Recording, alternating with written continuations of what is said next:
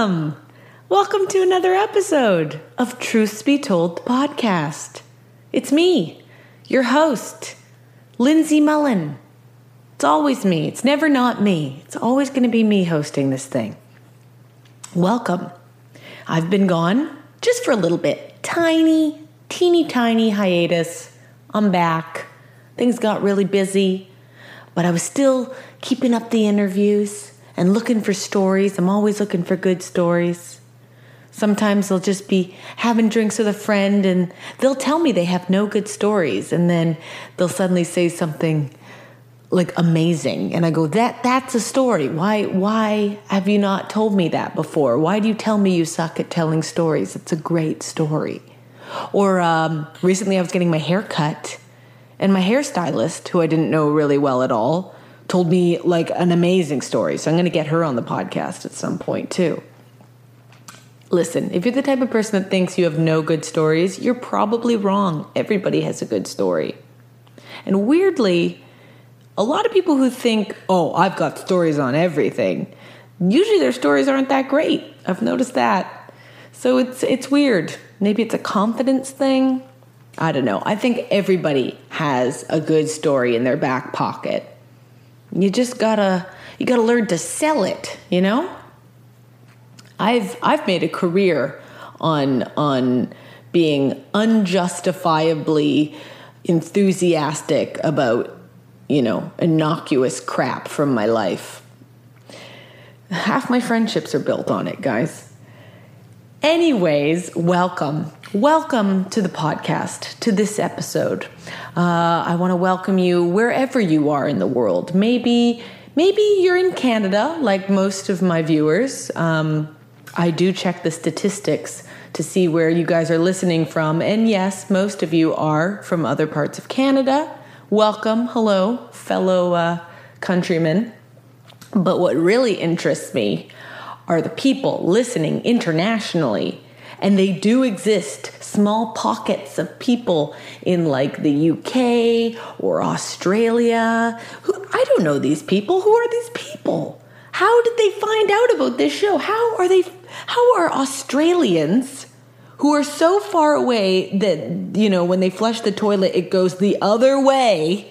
The water goes down the drain the opposite direction. That's how far away they are. How are they finding out about this podcast? I don't know. It confuses me. And I'm I'm curious, is this translating well? I realize we speak the same language and we're all in the Commonwealth, but you know, I don't know. Am, am I am I culturally translating? Are these stories universal? Hmm? I'm curious. You know, if you're a listener and you're from Australia, send me a DM on Instagram. If you're not creepy, I'll reply. I'm curious what you think of the show. Give me your feedback, guys. I, I always uh, want to hear what people think of what they're hearing. So today's theme is uh, is one that uh, has kind of haunted my life. I've thought about it many times since early childhood. Uh, the theme is siblings. Yeah. And uh, the reason the topic of siblings resonates with me is because I, in fact, do not have any siblings. None. I'm an only child. And by the way, I hate telling people that because when people find out that you're an only child, they are such assholes about it. Like, people are terrible when they find out that you have no siblings, you know? Like, like you chose it or something. Um, people people have these, you know, preconceived notions about what, you know, an only child is supposed to be like. You know, that they're selfish and spoiled rotten. They've never had the hard knocks of having a brother or sister, you know, push them around. And listen, all those stereotypes, when it comes to me, anyways, there's truth to them. I am kind of selfish. I literally have a podcast where I'm forcing all of you just to listen to me talk. And I don't let you talk. You can't talk. You just have me in your earbuds and you just have to listen me listen to me, you know, talk forever. So yeah, a bit selfish. There's a bit of that. I mean, I'm an actor, I'm a performer. I like attention. Interestingly, I would say though, in some ways, I feel like I may have been slightly deprived of attention as a child with my parents, uh, and very, very hungry for um, validation and attention, which is why I'm a performer and comedic performer now. I think I don't think it's because I was given way too much, you know, patience and love. My parents love me, but but it's complicated. You guys know what I mean everyone does their best. Anyways, my point is, um, I have always been kind of haunted by this idea of siblings because when you're an only child, you know, you you always wonder what your life would be like if you had grown up with siblings. And like I said before, you know, there's stereotypes that are somewhat true, the selfishness or maybe being spoiled rotten to some degree. Um, but there's a lot of other stereotypes about being an only child that I feel like I feel like they're overlooked by people with siblings. You know, they don't want to be like, "Oh, poor you" to an only child. It's very lonely being an only child. It's a very odd experience to grow up as the only pup in the litter. Um, you'd think that you'd get used to it, but I actually felt lonely from a very young age, and I carry it with me now. I think it's why I'm such an extrovert in social situations. Uh, I think it's why I crave that attention. Is uh, you know, I'm always the last person to hang up the phone. My best friend, actually, and all my boyfriends in the past, they all had to give me like a two minute warning on the telephone when they had to go because they knew I had a hard time hanging up. And I think in part that has to do with uh, my upbringing with my parents, but also maybe a, maybe a little bit being an only child. You know, I I remember being so excited having guests over at the house because it was like having an extra playmate.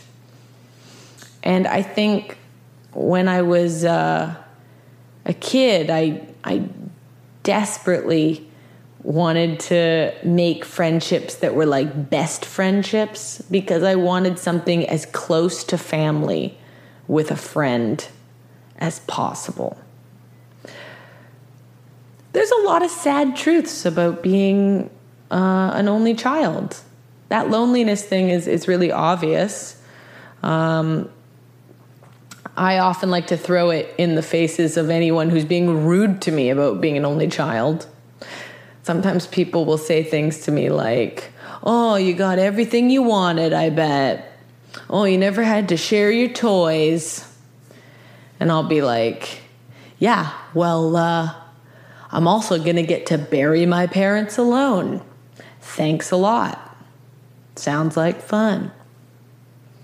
That's a really shitty thing I've said to people. Uh, but it's a true thing. It's a true thing. I'm going to have to deal with the passing of my parents one day all by myself. Sure, maybe I'll be married and I might have kids, but you know, I I am the legacy DNA wise of my parents, and there's nobody else to uh, help cushion the blow when I lose them one day. It's a really upsetting thought, but it passes through my head. You know, it's funny though, when I was a little kid, I never wanted a sibling, even though I would get lonely, because I couldn't stand the idea of sharing my parents' love. I used to get this reoccurring nightmare as a child, the same one. And the nightmare was of my mom and dad coming home from the hospital with a brand new baby in their arms. and I would be like at the door going, no, no. And then I'd wake up in like a cold sweat.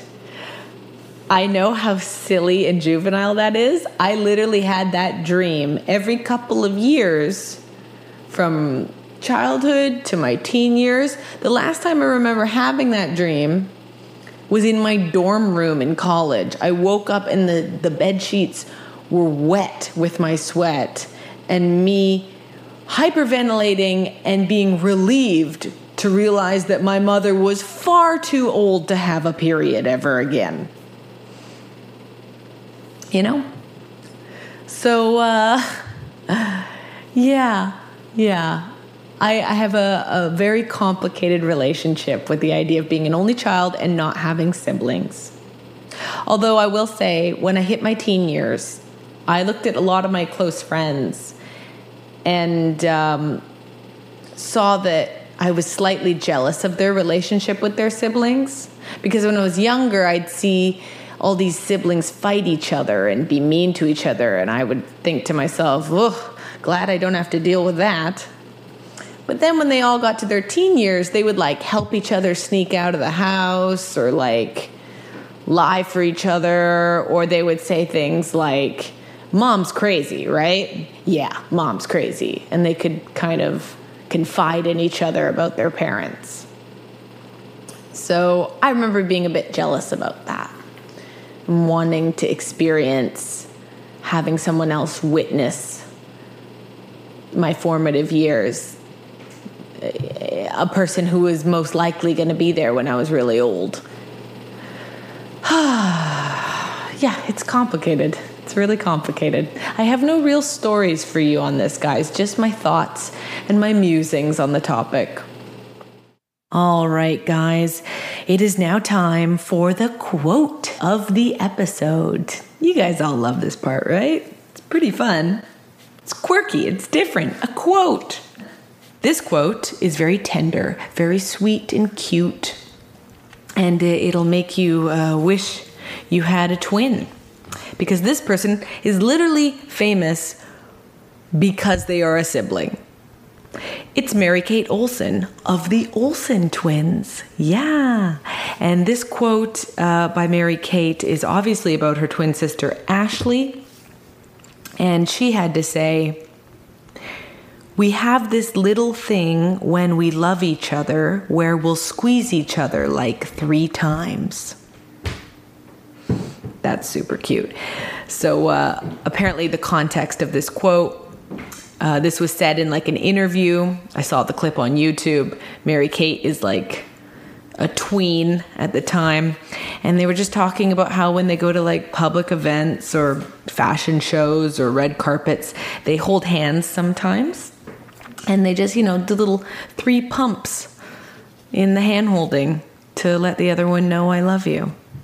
And they do it back and forth, which is so cute. I just oh, it just it just makes me want to hold hands with someone and do that all day. I love that so much.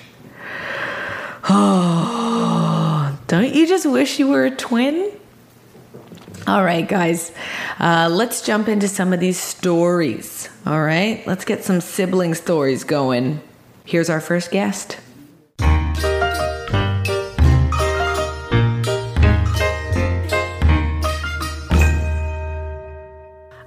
With a self described, pathetically open book about everything. Miguel Rivas. That's me. He's an actor. He's a comedian. He is one of the anchors on the Beaverton, which is a very popular show on CTV. On CTV, and uh, you're also you have a show called Rap Battles That's as right. well with your brother. That's right. A live show a live show at Comedy Bar. every month for nine years now, Yeah, it's a very popular show. And there's no end in sight because we're just going to keep torturing ourselves and producing a show. Hell yeah, and it's with your brother, who you're going to talk That's about. right, Freddie Rivas. Freddie Rivas was on an earlier episode of this show talking about how he hooked up with a girl and then her boyfriend showed up and forced him in a car and wanted to beat him up in the middle And- of nowhere. And of course, I, I'm sure this detail was brought into play, but it was Halloween and Freddie was in an Ace Ventura costume. yes, that was brought up. Yeah, he was in So, an I Ace mean, Ventura doesn't get- costume. doesn't get uh, sillier than that. yeah, so you guys are the same genetics. Uh, That's what they tell us. yeah, and you're here today to talk about siblings. That's right. And you have a story about Freddie. I have a million stories about all of my brothers, of which I have three, um, and two half brothers who I've never met Whoa. in Honduras from my uh, stray father, Oh boy. who's long since passed. But um, um, I'm just I'm just telling you this to tell you that you should have me back and tell more stories about my siblings. Yeah, Um, sounds like a real litter. Yeah, um, I'm so glad that you told me Freddie told that story about getting um, driven around in an Ace Ventura costume while his life was being threatened, because that's the story I would have told. But instead, I'm gonna get I'm gonna because now Freddie's such a character on the show. I'm gonna tell my favorite story about Freddie, which gets to the essence of who he is. I think. Okay. So again, we there's four of us growing up: Thomas, Freddie, uh, Miguel, me, and Francisco. And Francisco and me were the oldest, and Freddie and Thomas were the youngest. But we're all close in age. Four boys born within six and a half years Oh my god. to the same two parents who then quickly split up. So we were raised super poor just by my mom. And as a result, we kind of did a lot of self raising. And I think because other people told us to, we split into like two groups a lot, which was me and Francisco, the older ones, and Freddie and Thomas, the younger ones. But me and Freddie are 14 months apart. We're Whoa, like, we're that's, like, that's nothing. we're like close to twins. Or what do you call that? Irish twins or something? I think you're not allowed to say that, but we're half Irish as well. I'm well. so- Irish. I'm making it okay. I'm half Irish as well. Um, that's my mom's side. Kathy Cardwell. Whoa. Uh, Anyways, so me and Freddie like didn't get along for like an early part of childhood. We did, but we fought like a lot because he felt that he should have been. I'm speaking for him now, but that he was should have been in the older group, and we got privileges, and it was always like Freddie and Thomas to the kids' table. But he's like, I'm the same f and age. Can I swear? I'm the same fucking age as Miguel. What is this? Um, and I obviously lorded it over him forever. you also seem older. Like, Yeah, You yeah. telling me that that's the amount apart, I'm kind of shocked. I thought there was I know. like five years apart. Nope, 14 months. Wow. Yeah.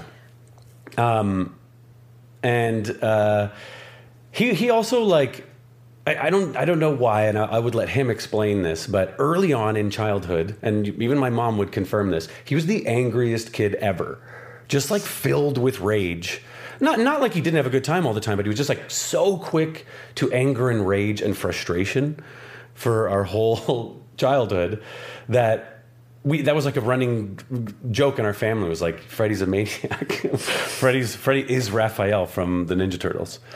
So all that to say, leading up to this event, we were so poor we had to spend all our time together and we had to like hang out with neighborhood kids all the time. So one time we were hanging out with uh, our neighborhood friend Lauren Nolan, who was about our age as well, and we were waiting to pick up a cousin of ours from the movies. And our mom and another, she went to go talk to some other moms, and we're sitting in this car waiting, and me and Freddie are just like fighting like crazy, yelling at each other, not getting along, years at this point. And uh, the one thing that we had sort of bonded over as brothers was this Tom Green VHS tape tonsil hockey, which is like before it really broke on MTV. It was like from the, his Ottawa show and uh, whatever that he did in Canada, and it was just a compilation of insane Tom Green bits, and we all found that really funny. But it was just another funny thing we watched. But for Freddie, I feel like that changed his perspective on life um, seeing Tom Green's full on absurdity. I feel like everything that was a frustration for him before, uh, that like made him dislike life as a child, sort of he saw a lens through Tom Green to be like, this, and again, th- I should reframe this to say this is all from my outside perspective. If he, he might say this is all BS, but it changed something in him. So one time we're we're at these movies waiting to pick up my cousin, and we're screaming at each other. And then Lauren was like, "You guys got to chill out. Like, stop fighting or whatever. We're gonna get in trouble." Because again, we're about thirteen and twelve, maybe. Mm-hmm. And I say, Freddie, why don't you just like f off and go do the snake dance, which is a Tom Green thing, where, and again, this is probably not appropriate, but it's where you would go fake a seizure in public to get arrested for the purpose of Tom Green's comedy show. So Freddie has never done literally anything like this. He's not even a kid to necessarily make jokes, which our whole family was. He just goes, We're in the middle of a fight, and he goes, All right. He gets out of the car. And again, I'm, I'm looking back, I feel like I, did, I watched a person form their entire personality in this moment. And he walks up to the movies with only me and Lauren watching from 100 meters away in a car.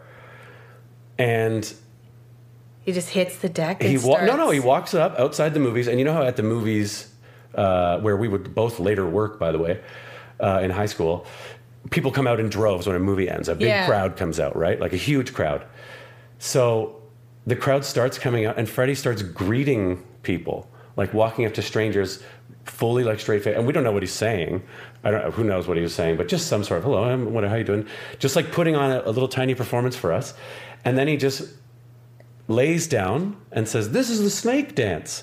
And he starts He announces. faking a seizure on the sidewalk in front of, you know, dozens and dozens of people coming out.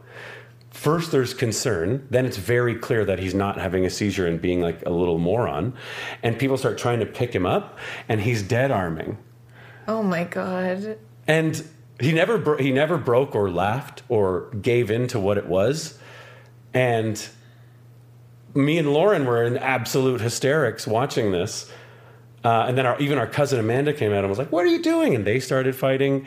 And uh, it probably like it probably wasn't as funny to. It wouldn't even be funny to anyone sure except for me and. Lauren. I think of this and I just think, fucking thirteen-year-olds, like that would just be so annoyed. It would be so annoying. It was exactly like that. It wasn't charming and it wasn't like creative, and it's pro- and it actually probably is extremely offensive in hindsight.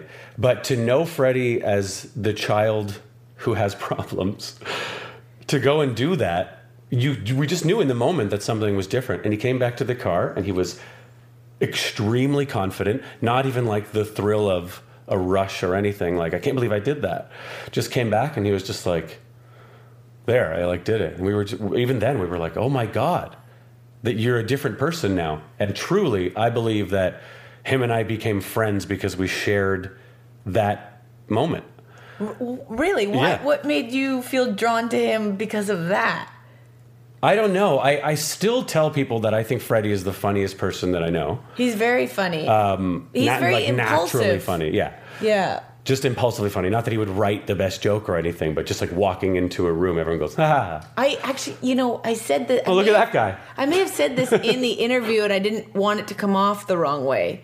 But I, f- like, he, I said to him, "You're somebody that something happens to, like a clown. You're like a Mm-hmm. Yeah. clown walking in the world, and Yeah. then and then we expect something to happen to you, or I- you to get into a predicament." I suspect if we if we watched Freddie try on a jacket in a department store, it would be like so funny. It would be That's like- what I mean. just like a Mr. Bean yes, style. Mr. Bean. That's exactly. Yeah.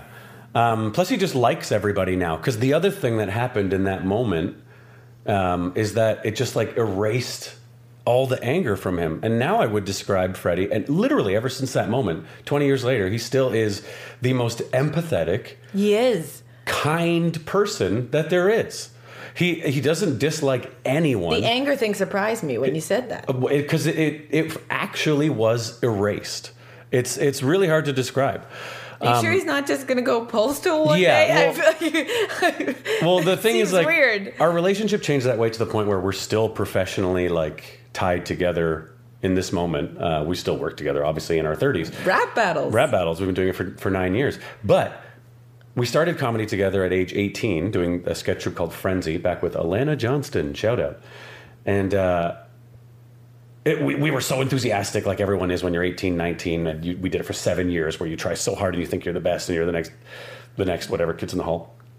We weren't. Um, and we were so close ever since our whole childhood, or, or, or I should say, our teenage years, because of the comedy thing. And then that seven years, we kind of like destroyed our relationship slowly. Yeah. Trying to work so closely to create things that we didn't agree on.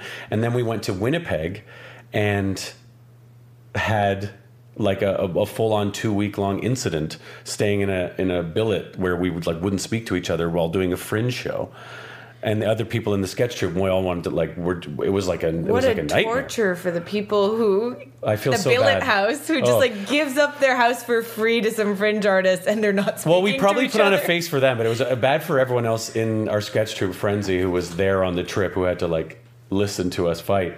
And Frenzy ended more or less when we came back from that, but we still had like still have and still had the spark of finding each other extremely funny and and we actually took that frustration and turned it into what rap battles is now which is rap battles is an hour long show where we have two people rap in character against each other in an old fashioned rap battle. But freddie and i stay on stage as hype men the whole time and never leave for the full hour. So we mm-hmm. say that it's like hanging out with the two of us. But we do the old like straight man silly man thing of arguing. And we just like actually fight and argue for the show. And it makes it so funny Yeah. and interesting. It, it feels like rap battles is the actual epitome of that moment in front of the ajax cineplex 10 Can I ask you just really quickly before I lose you? Um, you have multiple brothers. I do. I have no siblings, so I Is that don't. right? I don't know the process of all that. Do, are there favorites, or do you all love each other the same amount? I, I think it's like super complicated. There's definitely not favorites. Um, but things happen in life. Like my whole childhood growing up until until he went to university, he's two years older than me. Me and Francisco were joined at the hip, right? We were like and it wasn't me and Freddie really. Like we did everything together, the two of us, if we were on sports teams or all like every every musical discovery I made through high school was with my older brother. And Freddie and Thomas had their thing, I imagine. Um, but then after Francisco went to university, because he's so independent, we kind of like uh, split the pairing, and we still like love each other and everything, but never kind of reconnected that way. Whereas Freddie and I both went into stupid comedy and acting, Yeah. and beca- and now we speak every day, multiple times a day, um, and have our work lives entwined together. And do you feel this, And and then I would say Thomas, the youngest, Uh-huh. is like probably the actual closest with all three of us, oh, that's nice. Which is weird. Okay, and um, this is co- probably an obvious question, but because you have also you're the type of guy who has lots of really close friends who you're not related to. I'm lucky. Yeah, you're very lucky. You have good, close, long-lasting friendships. Um, does it feel different to have a brother than like a best friend to you? Oh, absolutely, absolutely. Um, there's there's something in the you just can't like break a family bond, right? So like even if you have huge falling outs, which I think other people have probably way worse than us brothers. People always say they never meet like four siblings who get along as good as we do, and part, part of that is probably because we were so fucking poor. But um, I, I it's I've had major falling outs with everyone except Thomas um, at some point, and I'm, I'm uh, even saying major falling outs right now sounds stupid because they weren't in hindsight. But you just have you just end up finding a way back. You have big falling outs, but you just end up making it work again because you don't really have a choice, and we like have a built-in thing to rely on each other so hard from when we were a tight unit growing up. And you think blood is thicker than water? Then Um I, I, you know what? I actually don't think that it's guaranteed. I think it has to be circumstantial still. I think it actually does still lean on nurture, but I think you get a huge advantage just knowing that it is nature and blood related. But you still have to sort of have this. I mean, I know lots of people who don't like their siblings, and I don't blame them in any capacity, and I don't find it to be strange. Um, but the exact situation we had, like our parents splitting so young, uh, when Thomas was still not even one years old, and going on going on welfare for the majority of our childhood, and our mother going back to university, and like we really did like do a lot of self raising. It just became a thing of like, well, we're just gonna be around each other all the time, no matter what. Even now, like Freddie lives less than seven minutes away from me that way, and Thomas lives ten minutes away from me that way. wow, Francisco lives on the Danforth, and that's the farthest one. wow. Okay, well, I love that. That's very sweet. I know, isn't it weird? It's Uh, very sweet. I Well, like that you're all close. You as asked me my favorite story, so I, I always say that about Freddie because, like, oh, I just think it's so rare where you can see a turning point in someone's life in an actual moment. Wow. Yeah, Thank you for sharing that. I hope Do he doesn't have- get mad that I describe him as a super angry child because he used to get mad at that. He used to be, for context, he was the swear kid. The swear. You know in your you know in your school growing up, the kid who swears like when you're so nobody swears, and one kid swears all the time in class in rage. That was Freddie. I, it's hard to picture. I know. Anything you'd like to promo? um, just check out the Beaverton season three on CTV whenever it comes back, which will be this year at some point. Ooh, exciting! Thanks for being on the show, Miguel. Thanks for having me. Bye.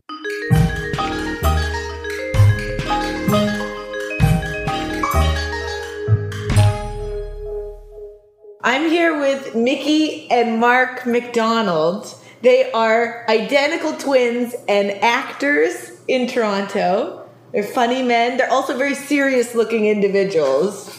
Do you guys get that a lot? I get it from my dad. I think. Well, I guess we both get it from our dad. Mm-hmm. We don't mean to be serious, but like, uh, I guess it's called a resting bitch phase or something. something yeah. Like that. Yeah. You guys have a very serious face. Like, uh, I would almost say intimidating. Yeah, but it's not. It, it's just a resting face. It just happens that a resting face is uh, on the intense side. Yeah. I remember picking my dad up actually a lot of times from the GO train station, and I would see people around him assume that, wow, this guy had a bad day. I better get out of his way because he's a very serious face. And then I understood that when he got into the car, he didn't have a bad day at all. He just has a very serious face. Your So I- brother. my, um, our father. Or your yeah. father. Oh, your yeah. father. So this is a genetic thing I think from so. the top down. This I goes to all the way to the top. I think so. Okay, so yes, you can't see them, but they both look very serious.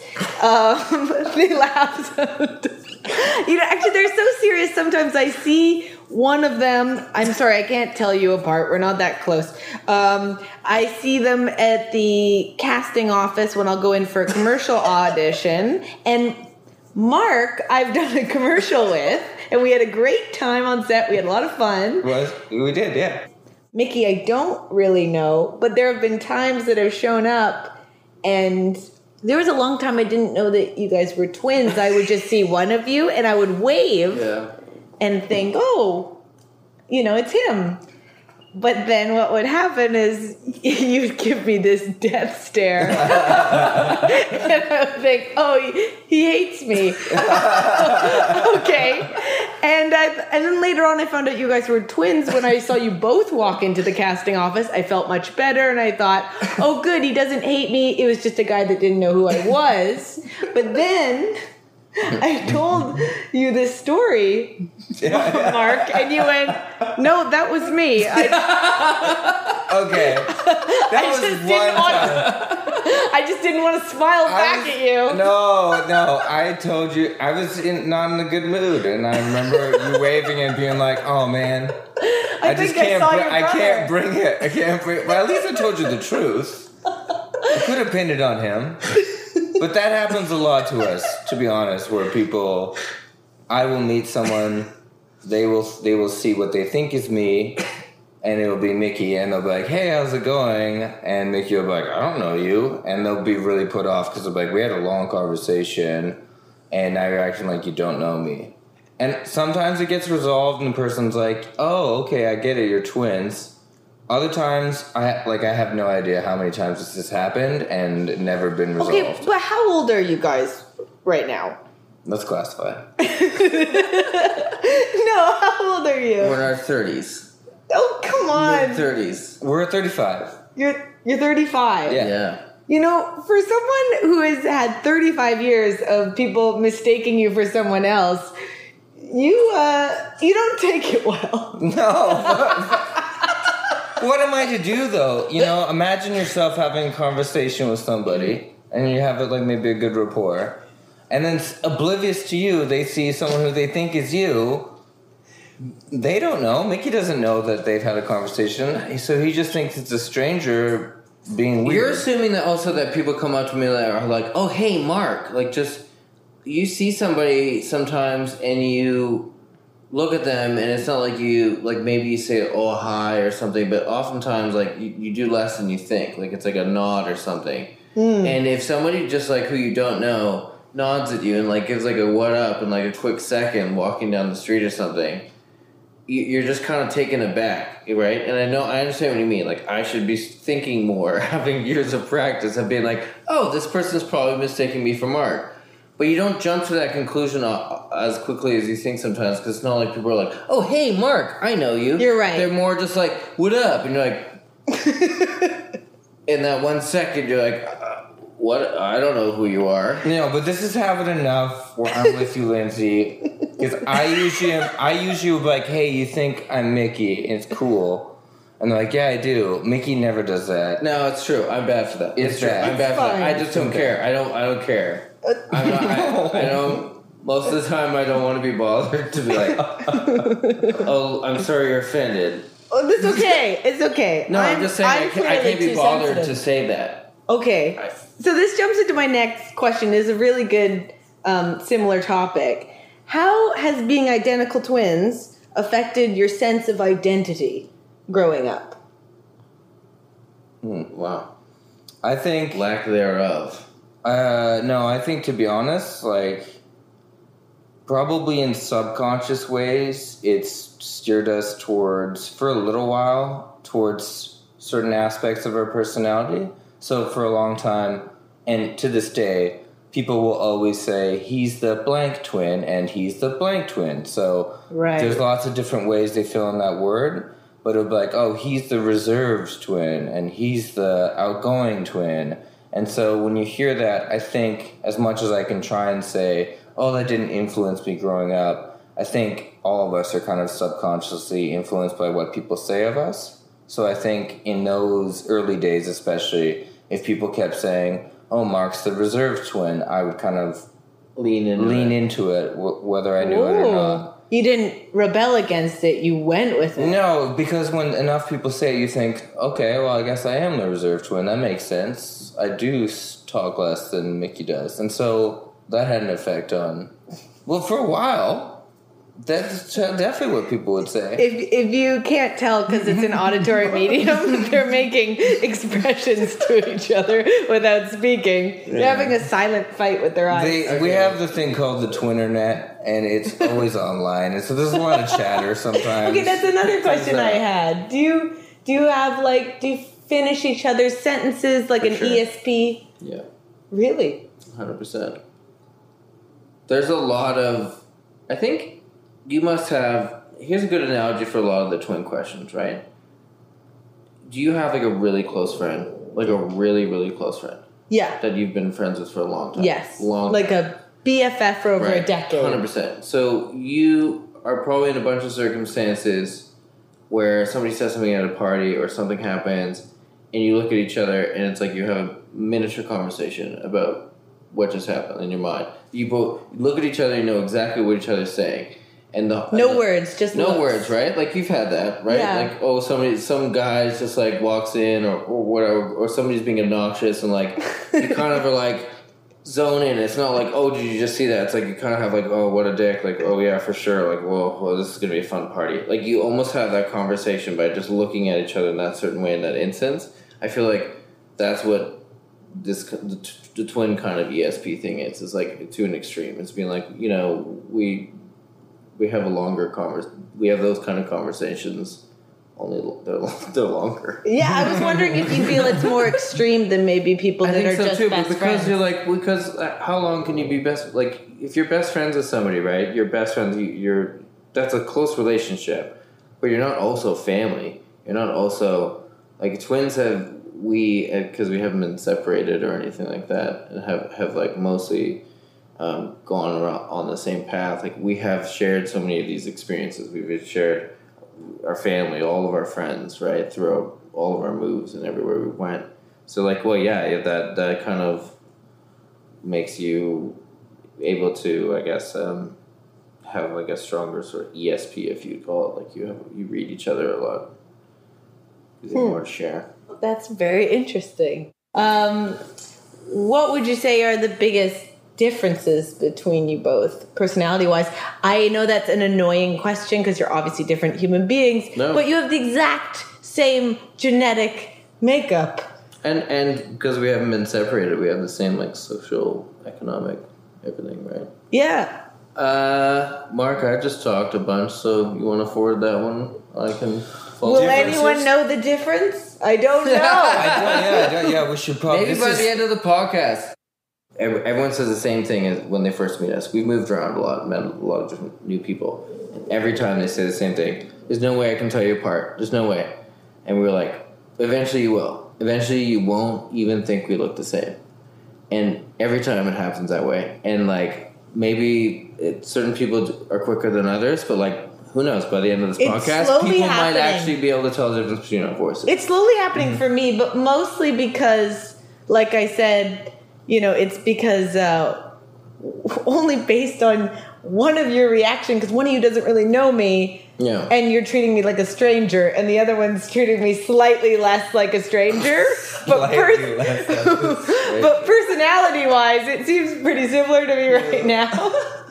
but I just know who is who based on who's more uncomfortable next to me. That's all. I I'm know. generally more uncomfortable than Mark, no Yeah, matter what probably. the circumstance. Yes, Mark. What are some more Differences. differences? Um. Oh man, we're so similar in a lot of ways, but I would say, and I don't want to like insult Mickey. Go for as it. Well, Let's- I think let's that all. Mickey is a little more cynical, but in What? yeah, in a lot of ways. I know, right? but cynicism comes from intelligence, so Mickey might be a slightly bit smarter than I am. Uh, he's, yeah, More, I'm more neurotic. more neurotic for Mark sure. has to walk me down from yeah my neurotic natures. Um, Really? for Yeah. sure, Mark's definitely more level. He won't spring out into some existential crisis as quickly as I will. Wow. Yeah. That's interesting. So in that way, I'd say like I'm more emotional, thus more cynical, and um, I would say a lot of people called like you know we were saying earlier the blank twin. I was often known as the broody twin. Yeah. That- So I'm a brooder. You know what? I'm gonna have to put a photo up on the Instagram of the face that you guys make every time I see you, because that will really enhance No. All of this. The brooding. No, don't. okay, wait. Don't. Which one of you is older? oh, so Yes, actually, yeah. so this is actually an interesting story, which most well, it's been it's been thirty years in the making or so. Uh, when we asked our father originally, my father was like, "You were born at the same time. Your mother had an emergency cesarean, and they pulled you out at the same time. Yeah, you were born at the same time." For a long time, we kind of were like, a little disbelieving of that. Thought maybe he was trying to protect us from getting into I'm the older one kind of thing, especially when we were younger.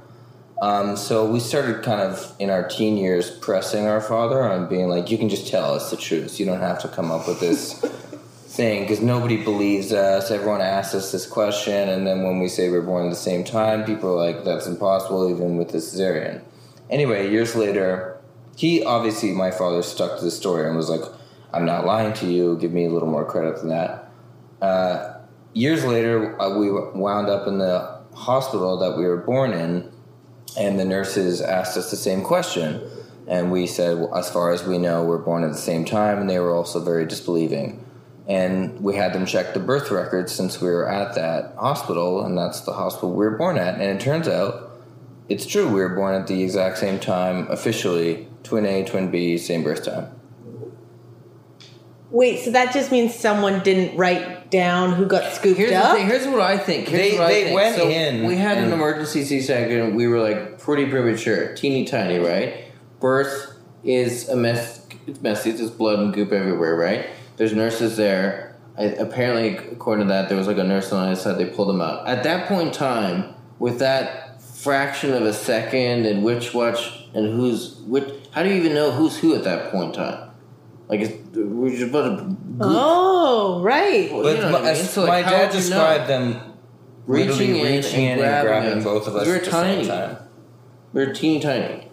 Okay. So it wasn't one and then the It's other. not it was like they uh, came. you know- That's so weird. I've never met twins. and since it's an emergency C-section, like you know, they're getting you out real quick. Right. Wow. Okay, so time. you guys are same same time. Same And thing. According to Toronto General Hospital, we are we have the exact same birth time, twin A, twin B. They wouldn't tell us which one were twin A and twin B because they're like, well, that's Wow. What's Okay, that? that's fascinating. Um, another question for you. I'm seeing an, uh, a difference that I'm noticing. One is married. One is not. Yeah. Explain yourselves. Explain yourself.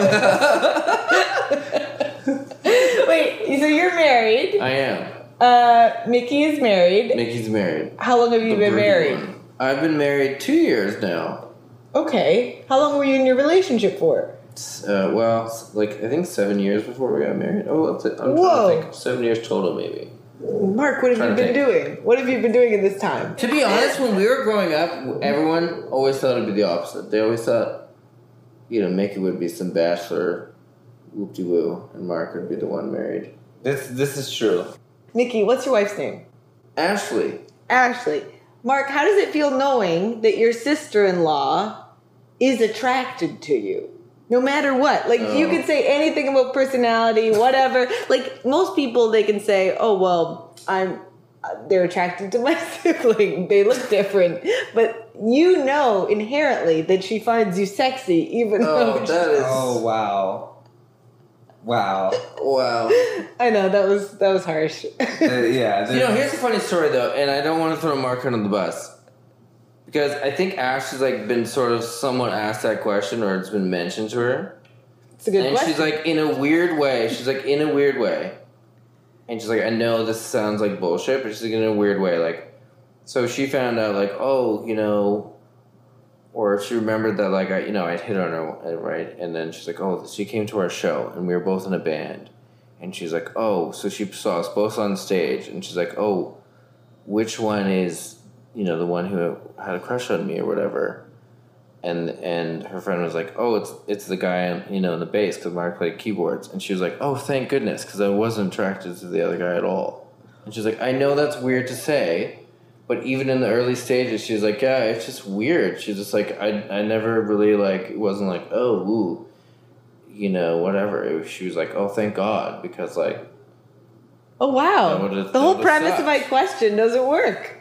Yeah. You you have assumed something. Yeah. Well, I assume that you guys are too, because identical here- twins. Here's the thing, and I'll, and I'll forward. I'll, I'll continue a- along that thread though, real quick, because it, in a weird way, and Mark will back me up on this. Aside from like way back, maybe like in like junior high or something, like a girl that Mark has had a crush on before he's even like mentioned it to me, and it's not like, oh well, Mark has a crush on I don't like we don't have like we we just don't. It doesn't end up happening. It must be some sort of evolutionary mechanism because Like you aren't attracted to the same women? No, Really? and you think we should be. Yes, I do think you Like should you know, be. we, you know, we're, we're obviously you know Halle Berry or something. Like everyone thinks that person's attractive, but Sure. like in terms of like girls we quote unquote go for or whatever, right? Not the Really? Same. Right, back me up on No, that. no, Like, for and sure. it happens that way, and it's like almost been like a relief every time for you to be like, "Oh, sweet! Like I don't have to worry about that."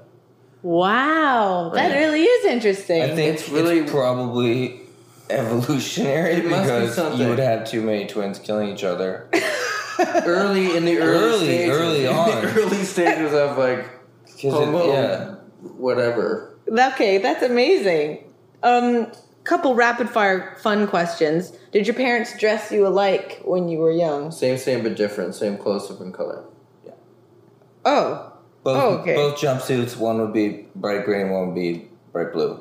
But it would be look the same. at that. That's perfect. They're maintaining individuality Totally. while also being like, yeah, but you're yeah, twins. but that ended. That ended like pretty early.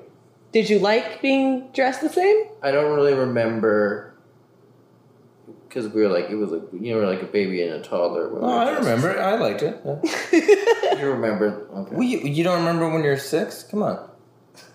Six to eight? Six? Come on. Okay, another rapid fire question. Did you guys ever pull a parent trap situation? Switch positions as children? Uh, tried, never succeeded. No, I- we did once. We, We did? did? once. You Oh, painted you're a mole on me and fooled my dad. oh, you have a mole. I have a mole. You can't see because I have a beard right now, but I have a mole. Okay.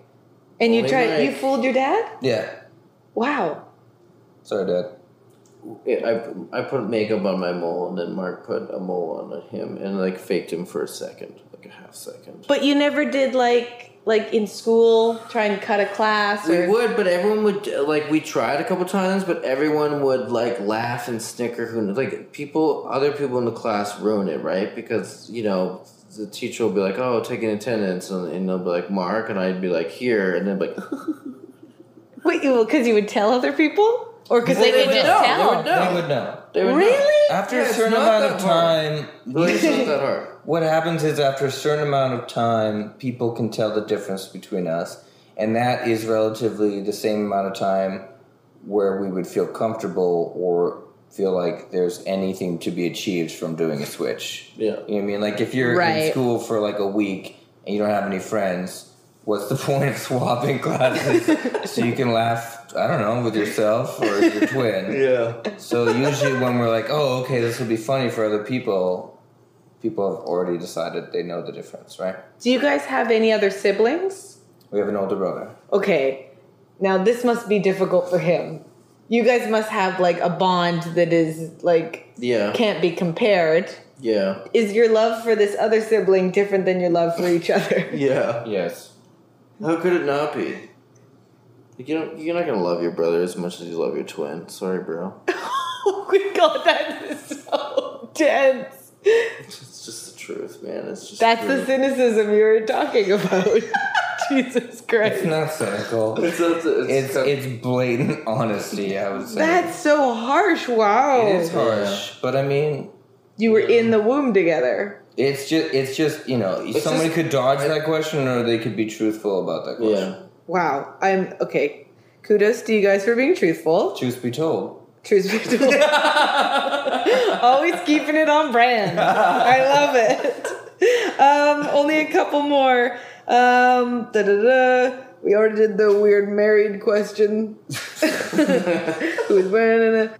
Um, Mark, you said something earlier to me that I thought was really cute. Will you say it again?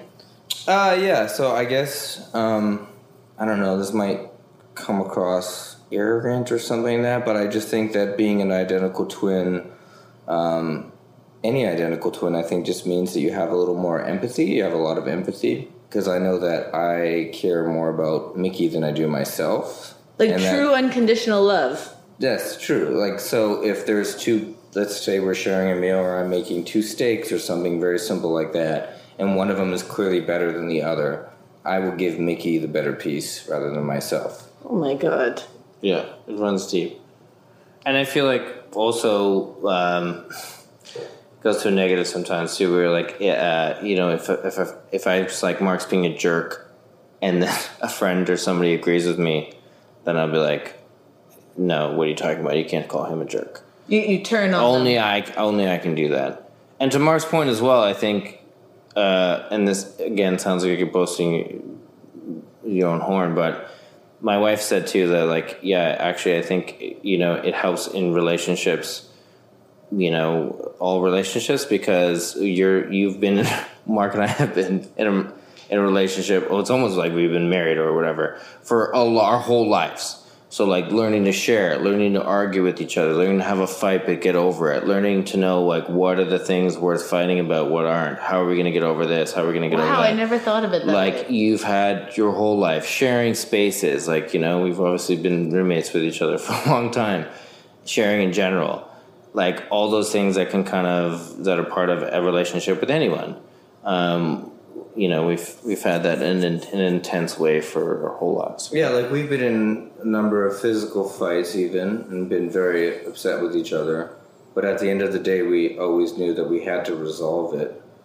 Even, you know, that day or that night because we couldn't deal with the idea of, like, we're not going to stop being twins and being, you know, close with each other on account of whatever. So there was always an impetus to resolve issues. So you guys also have some controversial opinions regarding fraternal twins. I'd, I'd say they're pretty for most identicals twins would feel the same way Okay, what is They're fake twins. you think fraternal twins are fake twins? i don't consider them real twins Why? well if it's a guy and a girl like give me a break Seriously, When though, you I, when think someone's of like, "I'm a twin," and you're like, "Oh," Are you close to the twin? And you're like, yeah. I mean, she's my sister. And you're like, okay, why would you even? what are you Why would you come to me and act like we have something in common when you have a fake twin who's not even doesn't even look like you. And, they're it's, and, it's, different and it goes too with parents too. Like parents will come up to me like, Oh. "Oh my god, I have twins too," and I'm like, "Oh, cool, awesome." Like, yeah, well, Sarah's this old, and like Tommy's, and I'm like, "What? What are you kidding me? you don't have twins. You have two people born at the same time. Big whoop." or you should you should at least say I have fraternal Yeah, twins, then and then that's fine. fine. But don't just say twin and then later be like, oh, Because when fraternal. you hear the word twin, how it's represented through the eons of history is two of the same. Right? That's a twin. Twin something, Twin Peaks, it's two of the same, two of the exact same. You don't say twin when it's like, you know, a black you- rock and a blue rock that are the same shape. They're not twins. Do you, do you feel nice in- one, Thank you.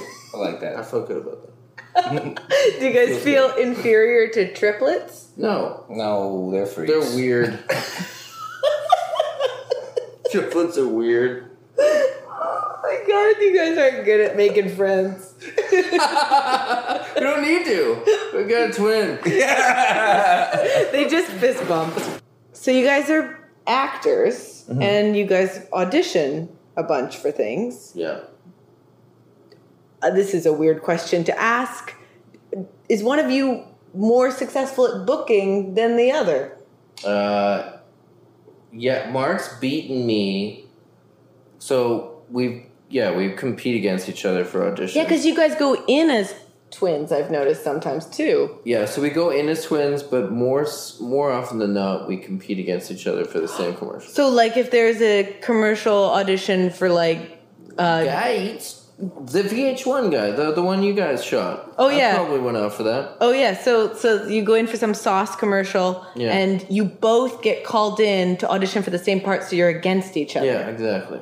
Wow. And Mark has beaten me more than I've beaten him. I think the record stands at what, like five two or something. Yeah, however, Mickey has. Here's the thing I have done more and beaten him in more commercial auditions. However, Mickey has filmed more TV and film um, parts and also beaten me for more film and TV parts. the So, cynicism works well for drama. yeah. Yeah.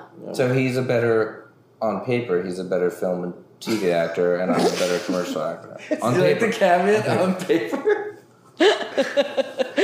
Okay. Well, we'll see. Does It's it an act off. does it cause rivalry? No, or- I'm happier to see Mark, and this is pure honesty. You know I'm a cynic, so I wouldn't fluff this up. Yeah, I'm you hap- already said you don't love your other brother, Yeah. so I'm sure. He didn't Not say as mu- that. I didn't say that. I said I don't love him as much as my twin. How could you? okay.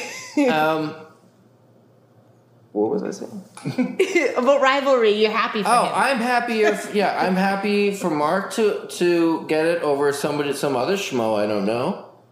yeah. okay, that's good. That's my brother. Likewise, If yeah. it's not me, second best Mark. it's honestly, and then some other chump gets it, like one some of your friends. Not happy. okay, this is great, you guys. This is fantastic. I feel like you guys have taught me so much, and I am not going to make such intense judgments about twins as if you're all just one one person. You do that? You did that before. Yeah. I, uh, Yeah. oh wait, I do have one last question.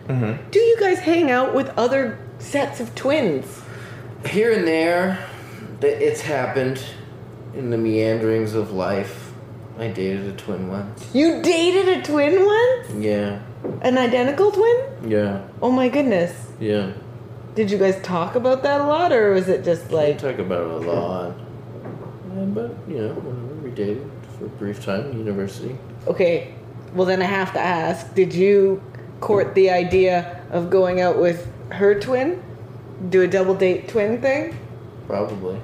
You probably, I, but I don't remember if it was. Didn't last long. Didn't last. long. It wasn't really that interesting to me. I, I don't know. Well. on that note, I could we cut that. on that note, I'm gonna end it. If uh, thanks, guys, for being on the show. Thank you for being on the show. You guys were so good, and for sharing um, all your twin Who do you expertise. like more? Let me ask you a question. Oh, right God. now, straight up. You have to pick one. Your vote I don't want to do Mickey. that. I don't want to We've do. answered picked his- so many questions for you. He I told decided, you about yeah. love You know what? I'm not going to answer that, but you know what I will say. Okay. Okay. So, Mark is the one that I knew from before. Mickey is a stranger. Mickey is supposedly the more cynical married one, and and weirdly enough, I feel like even though you're supposed to be cynical, you're you scare me less than Mark does. Even though, like, you seem kind of happy and light, and Mark, Mark has this dark energy and aura. Dark energy and aura. And I really enjoyed shooting with you that day, and uh, yet, yet I find it weird that you're the less cynical one because you have a very dark energy. Wow. Thanks for coming on the show. He's got dark aura. but I like you. So Dark Mark, you can add now that to the list of he's the dark aura. Yeah, I'm the But dark Mark, you know what I think twin. it is? Yeah. I like you both just as much, but I feel like Mickey might like me more than Mark likes me. That's what it is. I feel like you dislike me more than he does, and that's what I'm picking up on. Wow. You have assumed a lot today, Lindsay. You have He's not a lot. combating this, is he? Oh, I don't know. Thanks for being on the. Thanks for having me. It was This fun. is a lot of fun. Bye, guys. Bye. Bye.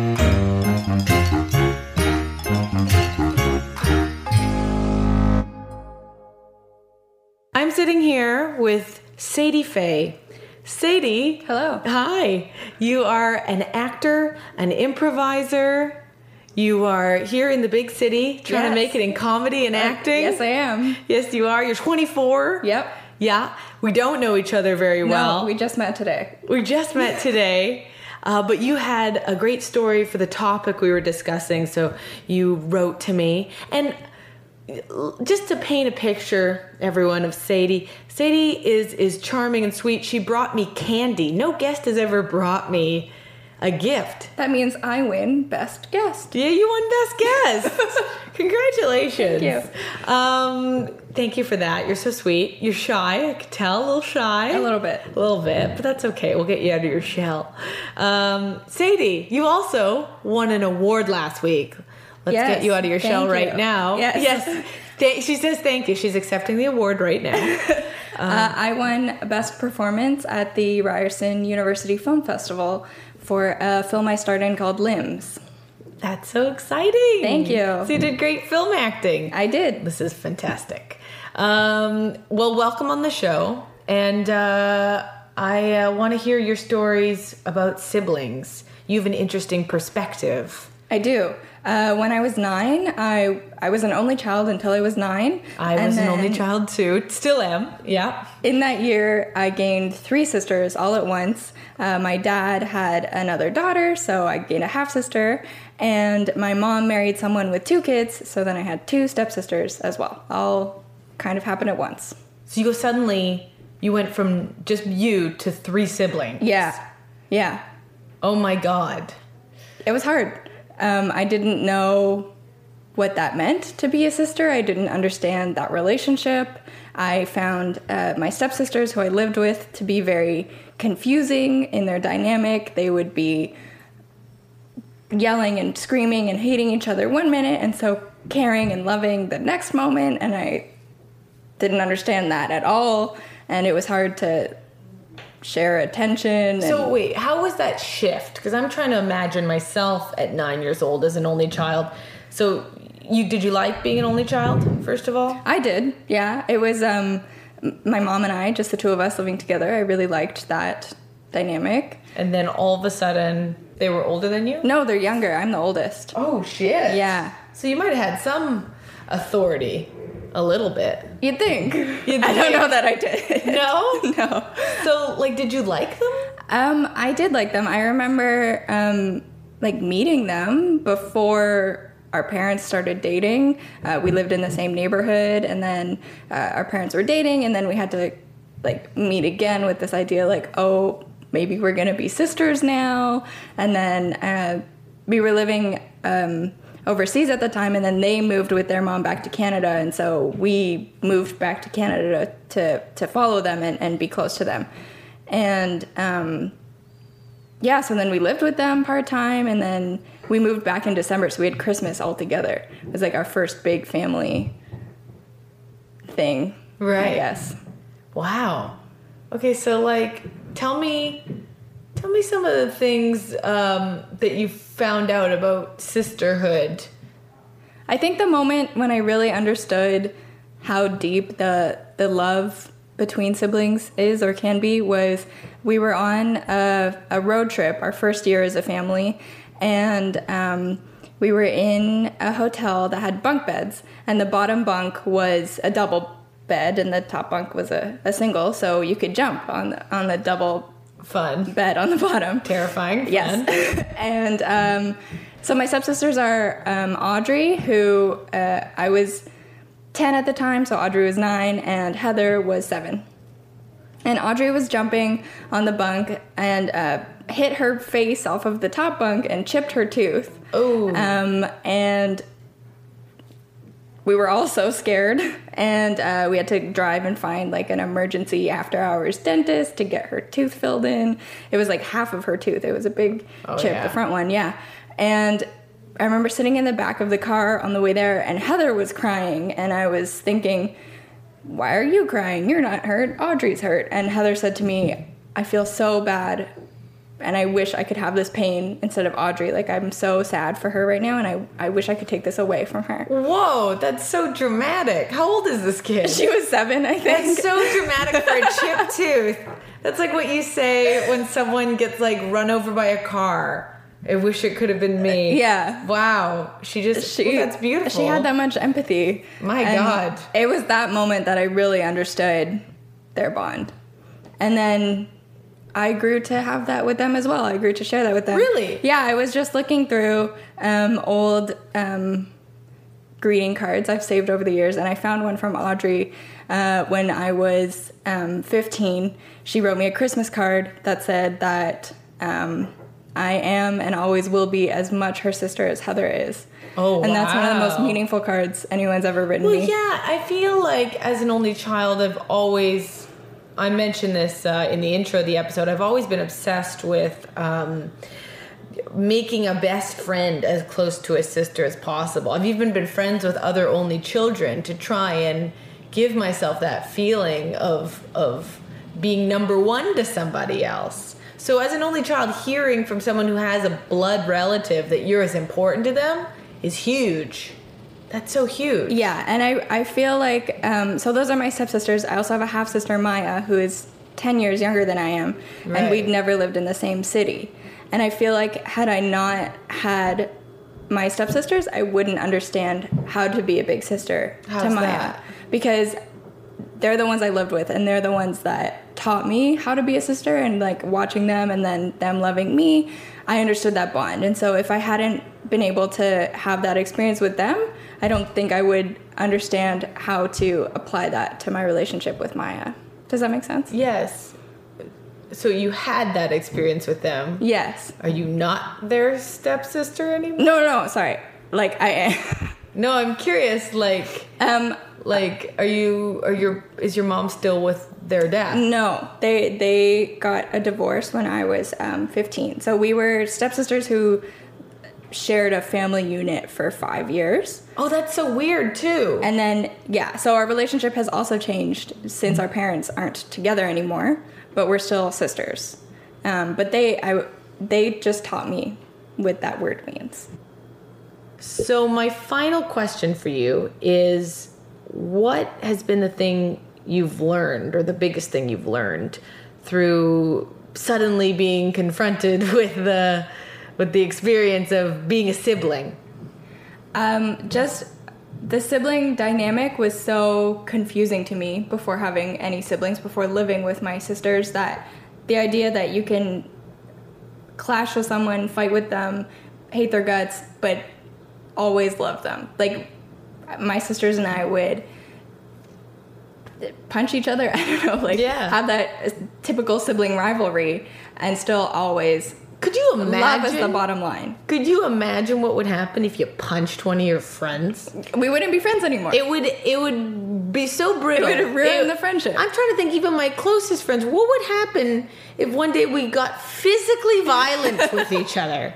Um that is an interesting thing about siblings that I feel like as an only child I kind of missed out out on. I mean, actually, I had a bit of rough housing with some of my close friends in high school who I'm still friends with because they knew I didn't have siblings. So they kind of felt like they should. But even beyond that, maybe cousins, rough housing, but really, yeah, there's it's a it's such a unique thing. It's like you roughhouse with them because you know there's no getting out of this relationship. Yeah, I, and no matter how infrequently we see each other now um, as adults, there's always, I can always count on them. I think that's something I, I felt like as the big sibling, it was my job to take care of them. Um, but really, it's it's a two way street, and they take care of me, and I know that I can count on them um, whenever I need them. That's sweet. Thank you so much for being on the show, Thank you so much for having me. It was lovely having you. Anything you'd like to promo from your life? Yes, um, my social media accounts. Yeah, I'm please. on, this uh, is the age of social media. You have to. Thank you. Uh, I'm on Instagram at Sadie Fay Acting. That's S A D I E F A Y A C T I N G. And I also have a Facebook page, also called Sadie Fay Acting. Oh, look at that. Yeah. Look at that. Okay, thank you, Sadie Fay. Thank you. Bye-bye. Bye.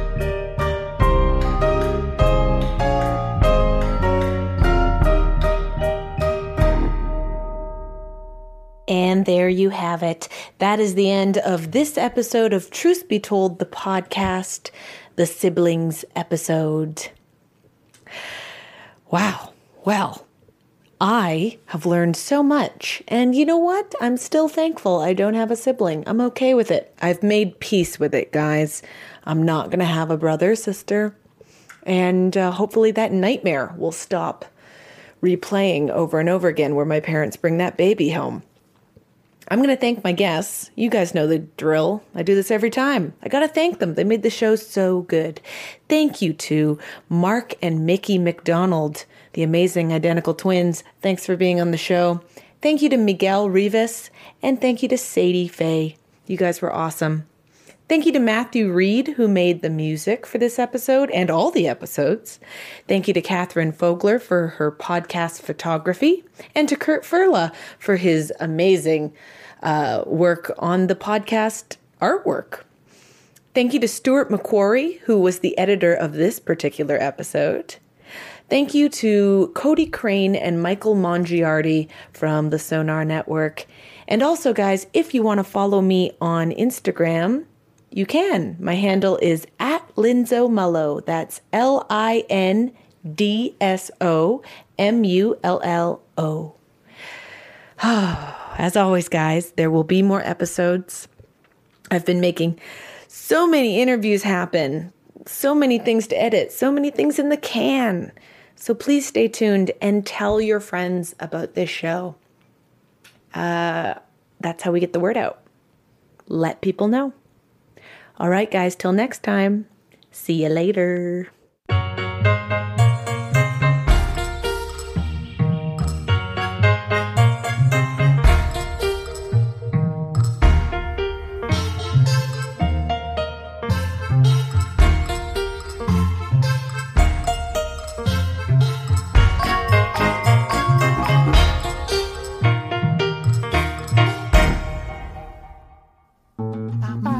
Podcast has been brought to you by the Sonar Network.